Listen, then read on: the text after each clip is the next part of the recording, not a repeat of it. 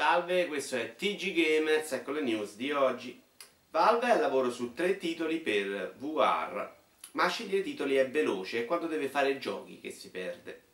Nintendo assicura la produzione del NES Mini continuerà, ma solo per umiliare il Wii U. Gli unboxing di Switch sono stati fatti con console rubate. Per darvi un'idea, un 2 Switch l'hanno comunque lasciato sul camion.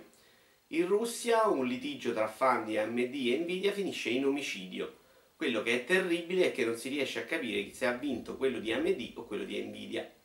La VR sembra combattere la demenza senile, oppure ci hanno rinunciato da giovane quando vanno visto col caschetto. Fan infuriati per uno spoiler nell'ultimo trailer di Zelda, e se uno non voleva saperlo che il protagonista si chiama Link? Per Spencer il 2017 sarà uno degli anni più eccitanti di sempre per i giocatori Xbox. Speriamo che non gli venga la voglia di giocare però. Spencer sostiene anche che questa è stata la migliore generazione della storia di Xbox. Dai, ha trovato uno che glielo succhia senza lamentarsi o non si spiega. Disney non collaborerà più con PewDiePie in seguito ad alcune battute antisemite, problemi di copyright credo.